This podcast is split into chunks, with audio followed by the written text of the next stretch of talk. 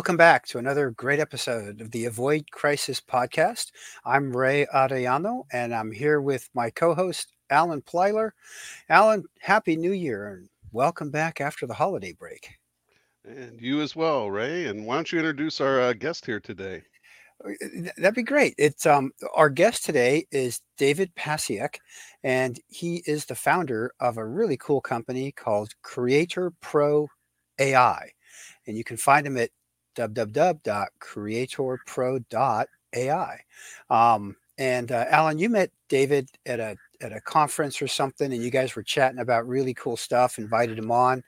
What was it about David that that that inspired you to invite him on? And then once we get that intro, David, we're going to turn to you to get some get some conversation and input. Yeah, yeah. So, you, so you know, Rey, that I've been quite involved here in the AI community and uh, especially startups and the investor community, and uh, talking to different people about you know who's really in the AI space and who's making a difference. And so, one of the startups that I had talked to happened to mention David, and I said, you know, he sounds like somebody that would be really good to connect with. Can you maybe arrange for an introduction? Um, and after that introduction, I found out well, David's been on other podcasts. Uh, he's kind of recognized as an expert. He's doing things that are just phenomenal. Um, he's taking AI into a space. Uh, it doesn't matter what that space is. Call it the uh, the corporation, call it the LLC, call it the partnership, call it the sole proprietor. Um, and he's looked at this whole environment and said, you know, what happens if we take AI and leverage so, it within that. David, what I'm understanding is is that is that in your conversation. Mm-hmm.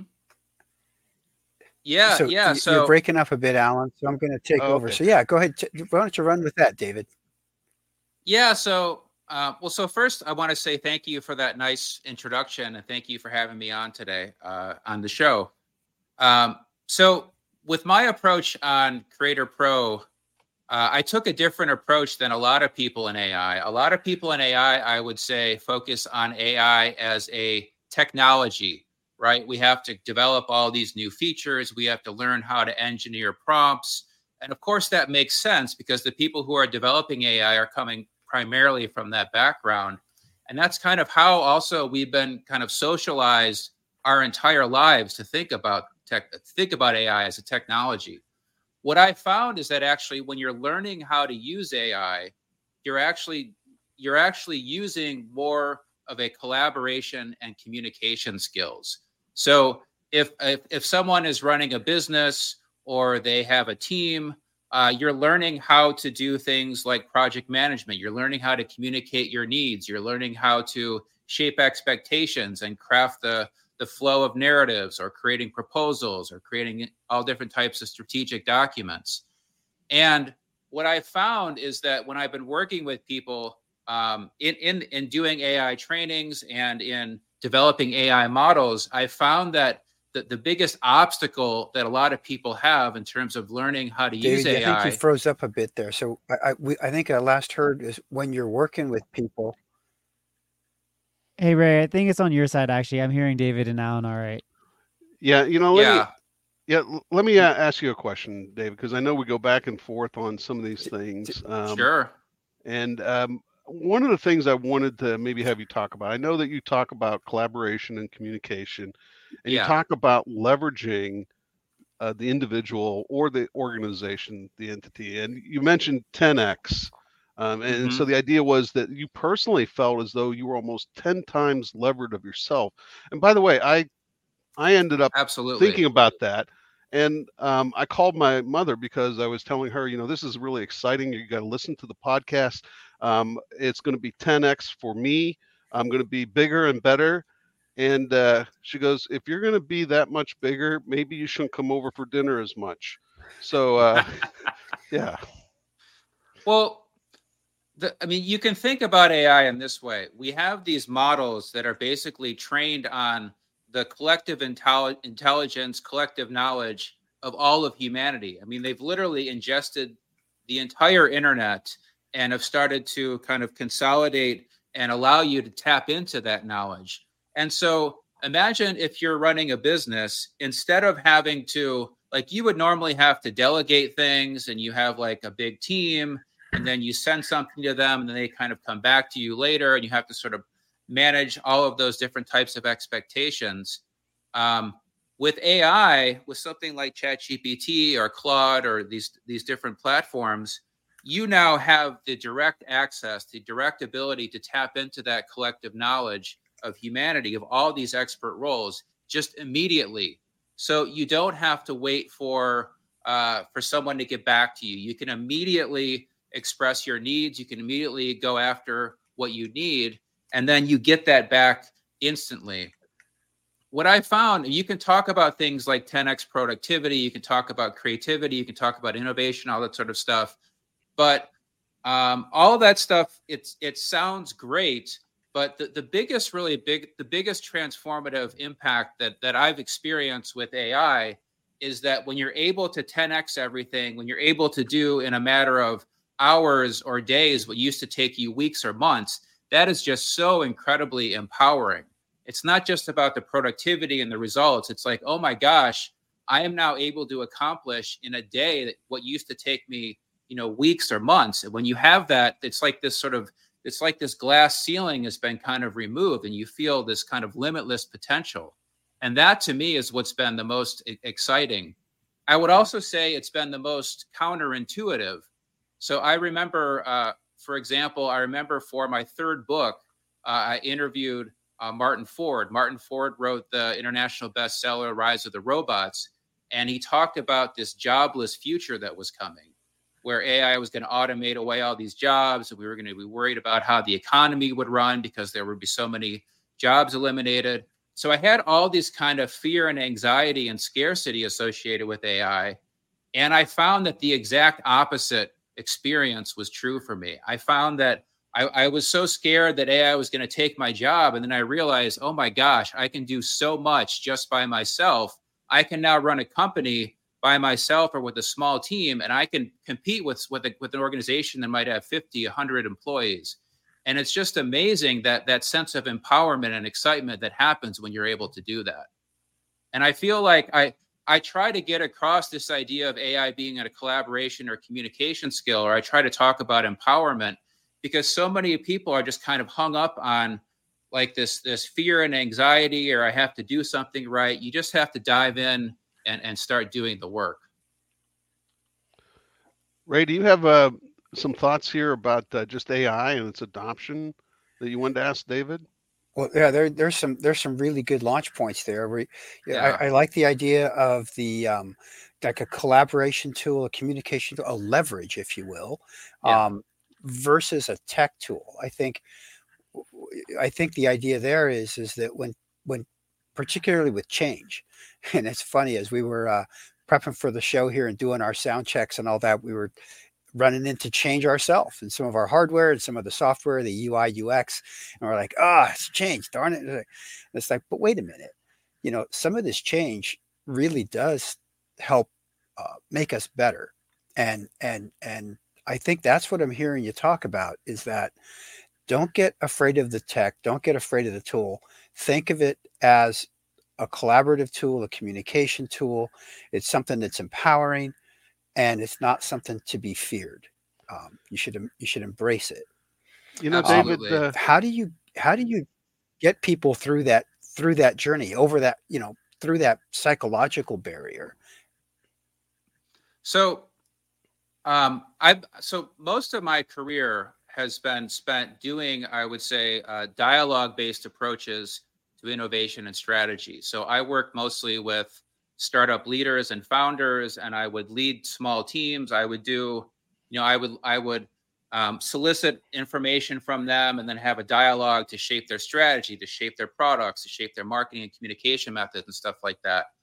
Um, and what i found in my earlier career experience uh, was that oftentimes the the founders they they know the answers. They just don't know how to articulate them and so I've I've found that in terms of teaching people how to use AI, I take this the same exact approach.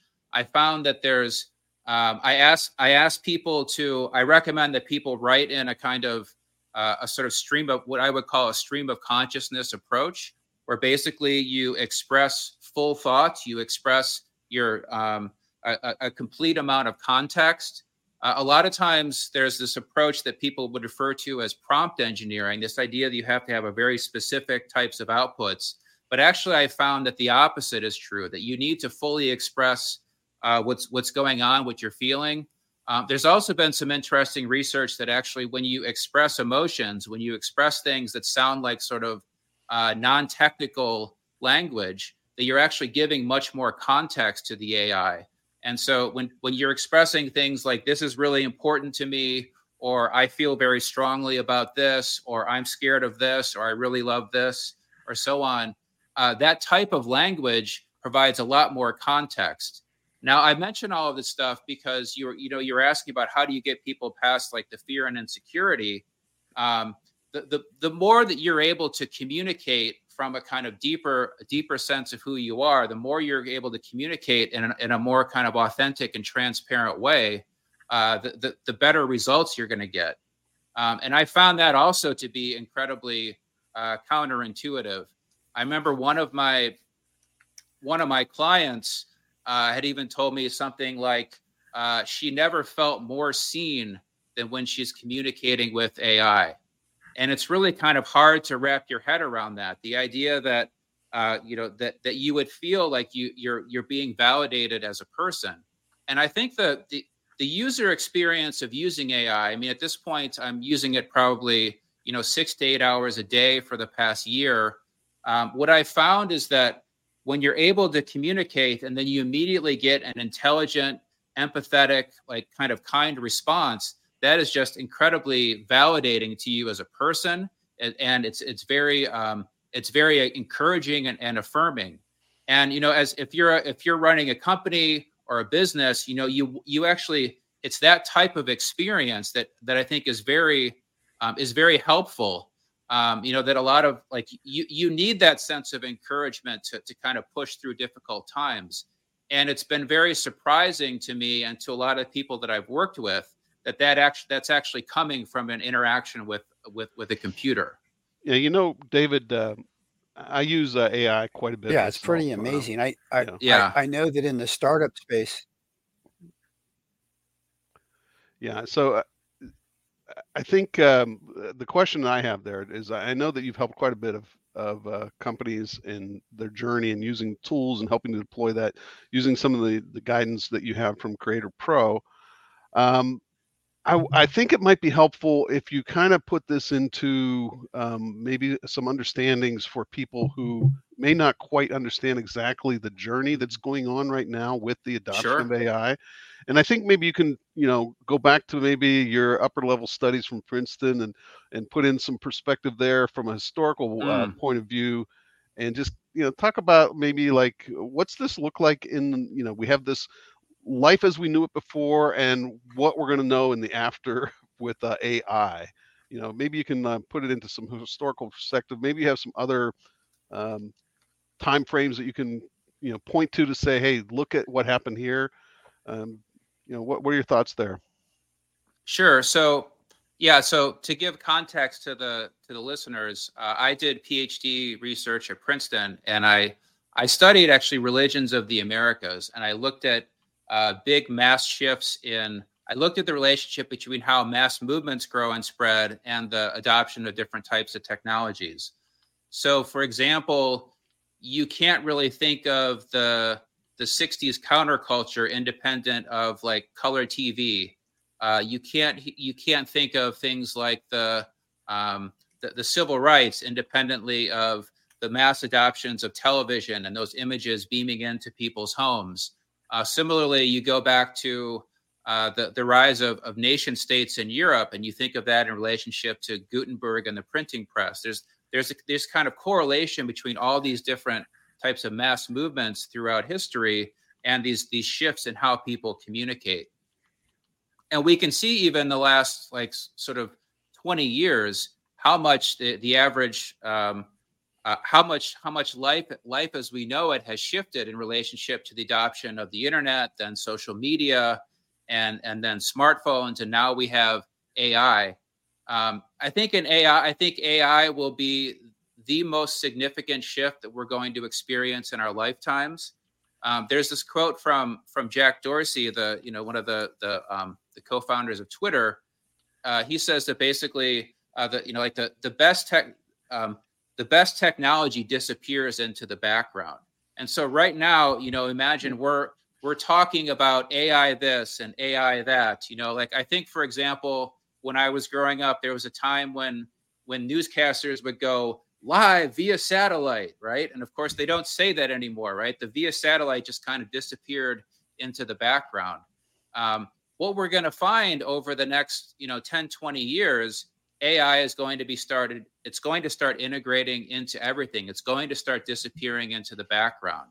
You're going to be able to get uh, recommendations for products. You'll be able to have AI agents that are out there looking for things on your behalf that's going to change the nature of how we buy and and sell everything right you won't have to worry about going to the stores or doing shopping for yourself you'll be able to have agents do that um, as ai as we rely more heavily on ai it's going to change how we interact with the internet. Some people think that uh, that that websites might even disappear.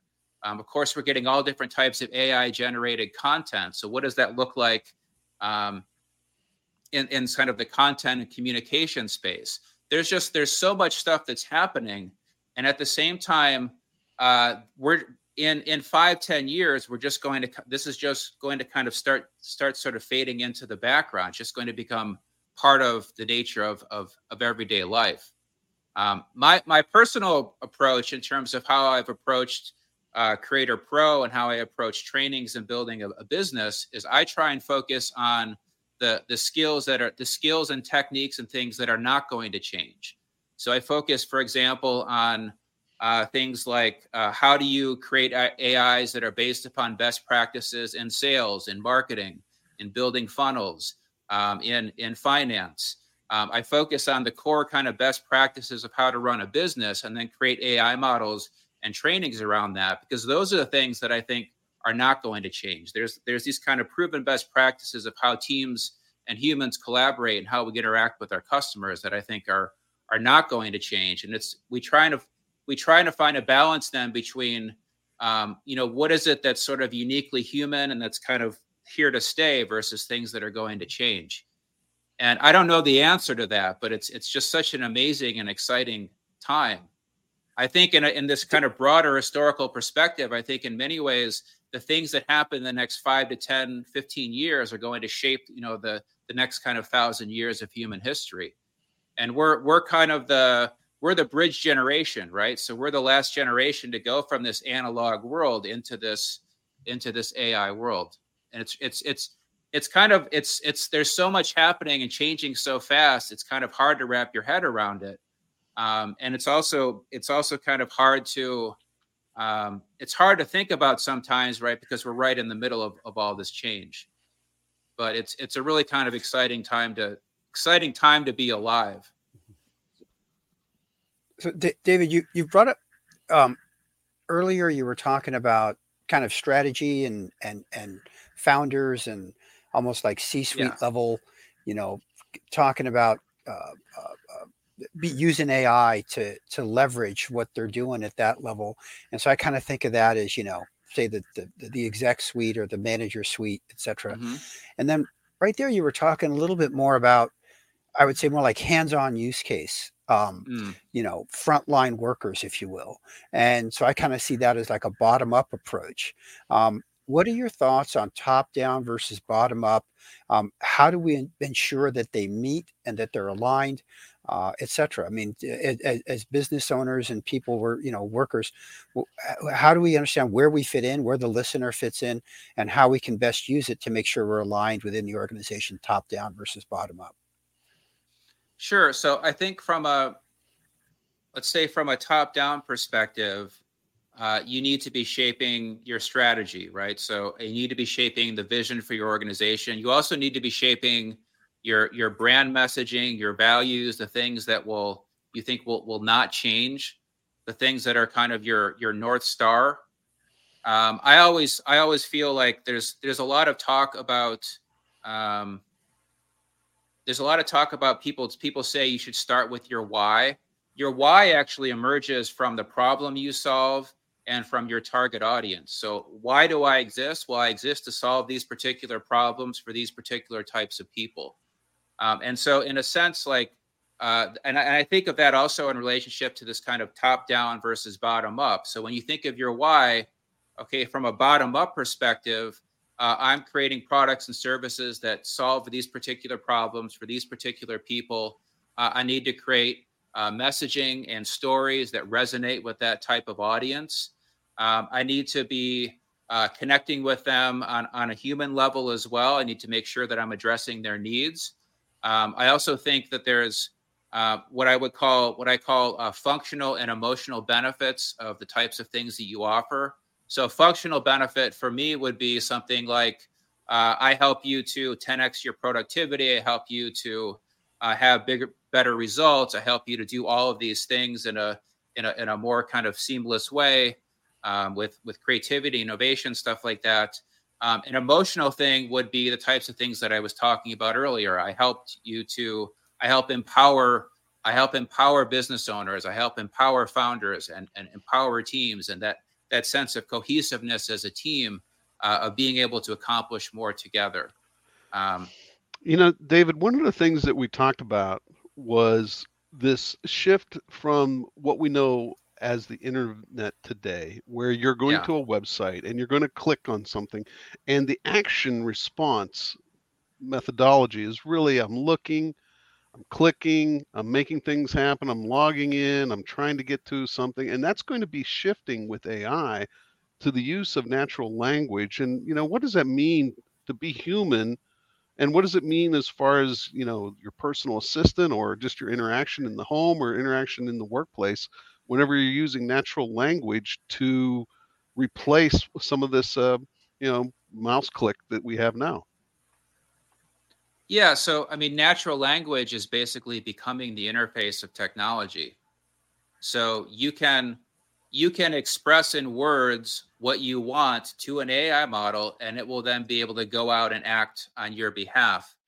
Um, the the the thing that's really kind of hard to wrap wrap our heads around, I think, with AI is that in you know 5 10 15 years someone could even become the cto of a tech company and not even know how to write a line of code that actually they will get that things will get to a point where you will be able to articulate exactly what you need and the ai models will be able to build that on your behalf hmm. so what what does that do to the um, what does that do to the structure of society you think you think of like the current way things are you think of these massive technology companies that have all of this power you think of all the specialized knowledge and skill sets that are associated with developing uh, programs and, and engineering and stuff like that, that power is now going to be available to anyone. Um, we, we wonder then if if anyone can create an app or or a product, what does that do to the marketplace? Does it get flooded with ideas? What does it mean to innovate when when these things are are accessible to everyone? Um, also, when you think of this idea of not visiting websites anymore, it could like what is how do how do companies have to communicate when they're not trying to have things like scarcity based marketing messaging and fear and you know oh you have to buy this or you're going to miss out or you have to get this or your life is over when they have to have more kind of transparent value based communications with their customers because an AI isn't going to fall for that scarcity stuff right? It's going to go out and act on your behalf. So i like to think this kind of goes back to the top top down bottom up stuff um, there's a lot of fear and anxiety that you know AI we're going to have these monolithic AI companies that are going to rule the world. Of course, that's kind of the story we've been told from Hollywood for the last you know 40 50 years. I like to think that AI is also going to empower us in ways that that are really unanticipated. So it's it's really kind of exciting. And and natural language to go back to your question is really kind of at the core of that. I mean like someone like myself, you know, I came from a humanities background. Uh, I'm not a developer. Um, I actually learned used AI to learn how to create apps, and I've been I've been developing apps. I've developed been developing AI models. I've been using AI to basically like I, I I ask AI what it needs to train itself, and then I end up creating that as an output, which is really kind of fascinating. it's really interesting to to hear about new products and just thinking about all the startups and the opportunities there. Um, last night, uh, just because it's here in San Francisco, I was at J.P. Morgan uh, Healthcare Conference, talking to a number of different people and uh, startup investors and and also people who are in the uh, venture capital space, private equity. And uh, I talked to an individual who was a product specialist, and I asked the question, you know, tell me about what is the most interesting product that you've worked on. And uh, what they did is they held up their phone and they said, anything that goes in this. Mm. Yeah, I mean, yeah, and you know, imagine what's next, right? Absolutely. And you, interesting. You were talking about like the future and and, and abundance, and I'm I'm, I'm thinking how um, you know over time you know go through the industrial revolution and then, then the technology and then information revolution etc how basically what these tools have done is enabled man to leverage his labor and his output and what we get in society. And you know uh, gdp is a great measure of this type of thing right? And then there's all this press about labor shortages in certain professions and industries. So yeah, I I, I see that AI as being uh, uh, a tool that's going to really, I think, help our uh, world, our society, help help you know humans deal with a lot of problems that we have currently. Um, on on the uh, it's almost like a utopian side, but then there's a, the dystopian to be careful for misuse of AI, right? We've got all these deep fakes and stuff going on there. Um, how do you how do you see this balance of the utopian dystopian AI future and uh, any guardrails that we might have, or uh, how are we going to control that, or f- at least be able to sniff it out, know when it when we're being deep faked, etc. Well, I think I think in the next like ten to twenty years, um, you could you can see that uh, Apple and and Meta both started coming out with headsets headsets that are having augmented reality, right? So you're starting to layer this this digital content on top of the physical world, and I think that over over time, I think that technology is going to start being integrated into glasses. I think we'll have um, holograms. We'll be able to start interacting with our, our natural environment in a more kind of intuitive way. Um, and I think that AI will be behind that. So you can imagine content that is dynamically generated. You can imagine all different types of shared experiences that you might have with other people. Um, at the same time, I think that as that happens, I think there will be um, a, a, a, an entirely new economy that will start to emerge. I think in many ways it will be a kind of evolution of the influencer economy that we're seeing in in social media. And so when I hear what I when I hear people talking about things like uh, AI is going to replace all these jobs, um, I I appreciate that, but I also feel like AI is going to create an entirely new class of jobs. And I think when in this in this like idea of like utopia versus dystopia, um, I imagine that uh, when you're able to interact with with different types of content that's layered on top of reality, that's just an, an incredible amount of creativity uh, and and art, artistic freedom, and different types of possibilities. I think there's going to be um, a kind of opening up of of creativity. We're going to and and also there's going to be at the same time a democratization of access to different types of creative tools. So you'll see people creating, you know, entire film like films and TV series that are production quality similar to Hollywood, that's going to be available to uh, to, to, to, almost anyone. So there's um, there's certainly a lot of a lot of I think justified fears and anxieties around uh, what happens when these when these kind of giant AI companies have a, a sort of monolithic presence, especially if they become entrenched in, in government. Um, I appreciate that, but I also feel like I want to focus on this kind of bottom up possibility of of um, possibility and potential. You know, I, have got a question for both uh, you, David, for your opinion, and Rey, your opinion. I want to go back to the early days of the internet because um, mm-hmm. we're in an adoption cycle, And one of the things that ended up happening there is we had all kinds of startup companies that ultimately failed. And one of the metrics they pointed to at that time was the number of eyeballs they had. What metric mm. should we be thinking about now in AI? Hmm, that's a good question.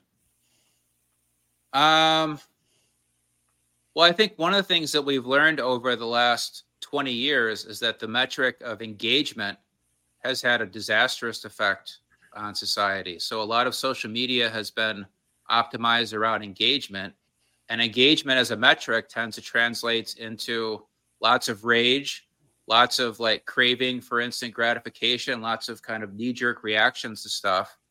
Um, I would like to think of some type of metrics that are more correlated with uh, uh, shift in emotional well being, shift. It, it tugs on it tugs in, on in emotions and wellness. Yeah, yeah, I would like to think of metrics that are more correlated with uh, the long term um, long term benefits to humanity.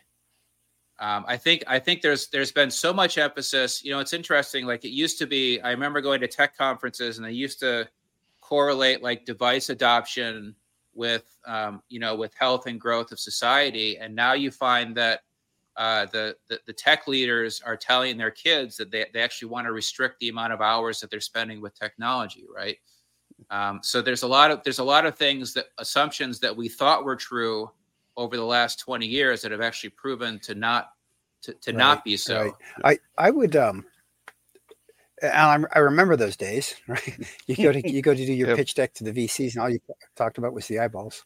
Yeah, and the Super Bowl ads. You remember um, that? That's and, coming up. And, Oh yeah, yeah. The, the the, the that's right. Those I'm I'm really interested in those. Last year was uh all, all the uh, digital currency, right? We can be. Mm-hmm. I don't think that's going to be back yeah. this year, but I, I I think to answer that question, the point you just brought up, Allen, um, and, and I love David's position that we got to find a way to measure better, like emotional improvement, and psychological mm-hmm. improvement, and uh, versus pure engagement, right? Because not all mm-hmm. engagement is good. Um, mm-hmm. uh, from a business perspective, I would come back to the fundamentals, and that's what you know Web 1.0 taught us. Is yeah. it is you want to be careful what input you measure. You really want to be measuring output or result.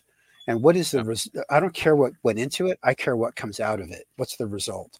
And at the end of the day, um, are we making our say climate and the environment a better place and and slowing down the, the the, the heating up of the planet are we making people more healthy physically emotionally spiritually um, and then honestly you know hey we're a, a, capitalist country society here i mean are we generating revenue and are we generating profit how are we using these tools uh, yeah. to do that um, but in a good way right not not yeah. evil profit but good profit so um, you know capitalist got to come back to the bottom line and yep. cash flow sure. um, and then you know we also want to cover you know the other stuff too well um, are you inter- are, are you interested in having me answer my own question go for it right. i am yeah so i didn't have an answer uh, at first but then i listened to what you said and I listened to what you, uh, David. I listened to what you said. I listened to what you said, Rey.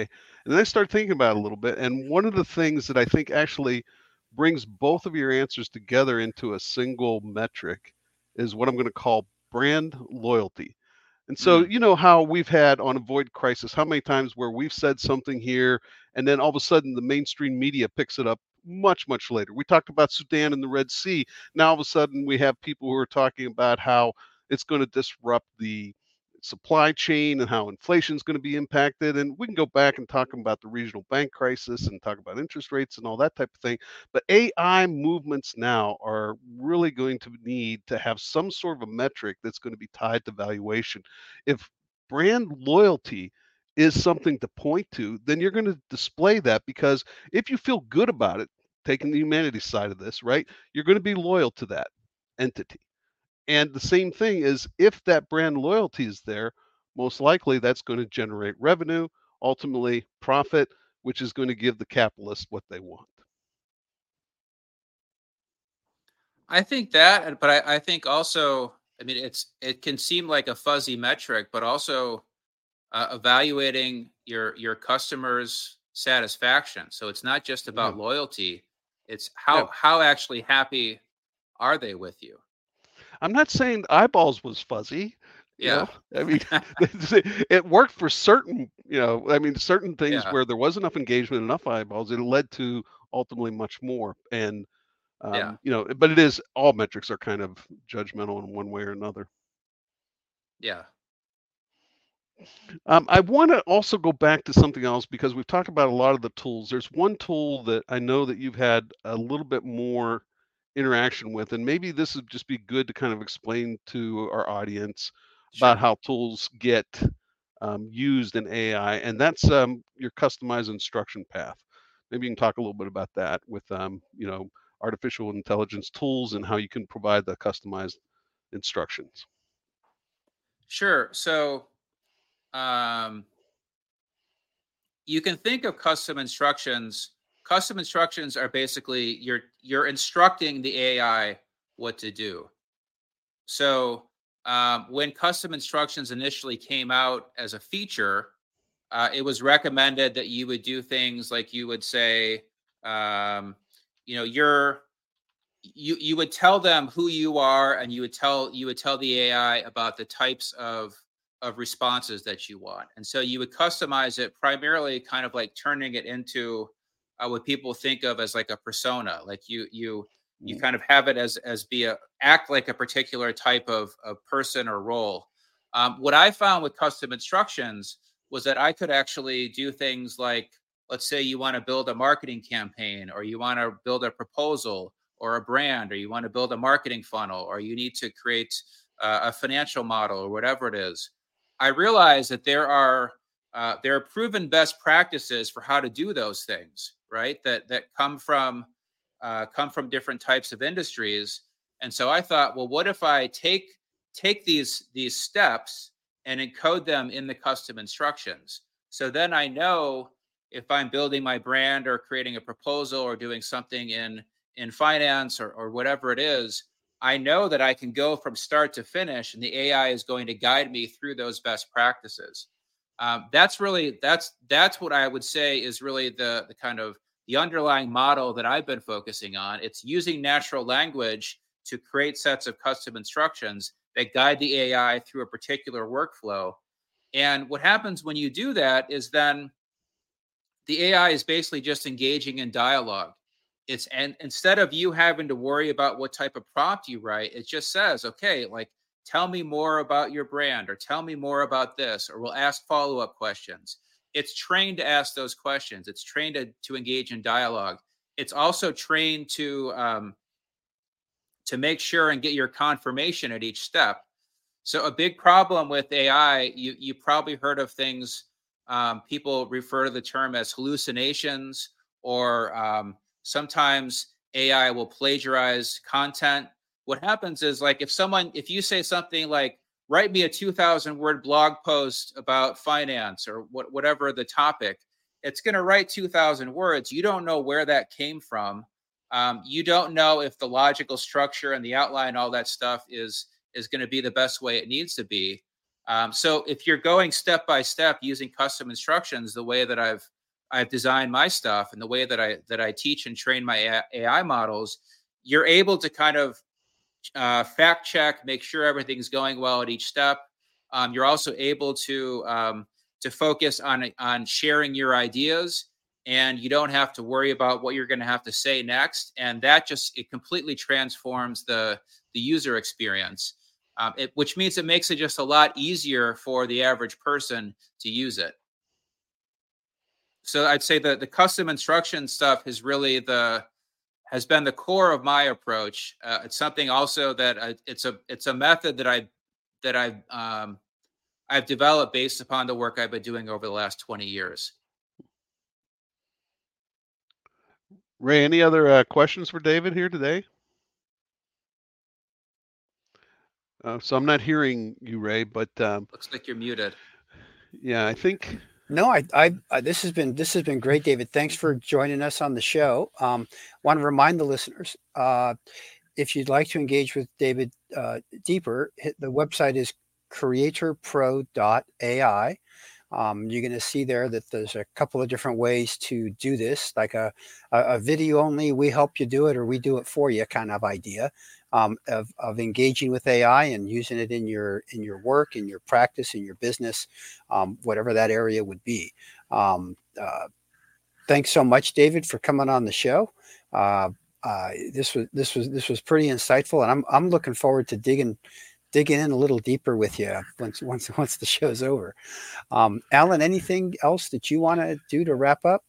Sure. Uh, maybe we can uh, just give our audience uh, how to connect with us at avoidcrisis.com, and um, you can reach me at Allen at avoidcrisis.com. Rey, for you, it's Rey R E Y Rey R E Y at avoidcrisis.com crisis.com. Yeah. And David, how, how can our listeners reach you if they want to follow up? Uh, so you can well you can you can find me at the at the website creatorpro.ai. You can also find me at LinkedIn, uh, Passiak, or on on Facebook. Uh, uh, thank you thank you so much for having me on. It's been an absolute pleasure having this conversation with y'all. And thanks so much for listeners and all of the all of you who right. are with for, us. For our listeners, David's last name was Passiak. Passiak, yes, P A S S I A K. P P A. That's what I wanted to throw out was the spelling. Yeah, P A S S I A K. Thank you very much for coming on, David. Enjoyed it uh, quite a bit, and good to see Likewise. you again, Rey. And uh, thanks again, David. Thank you.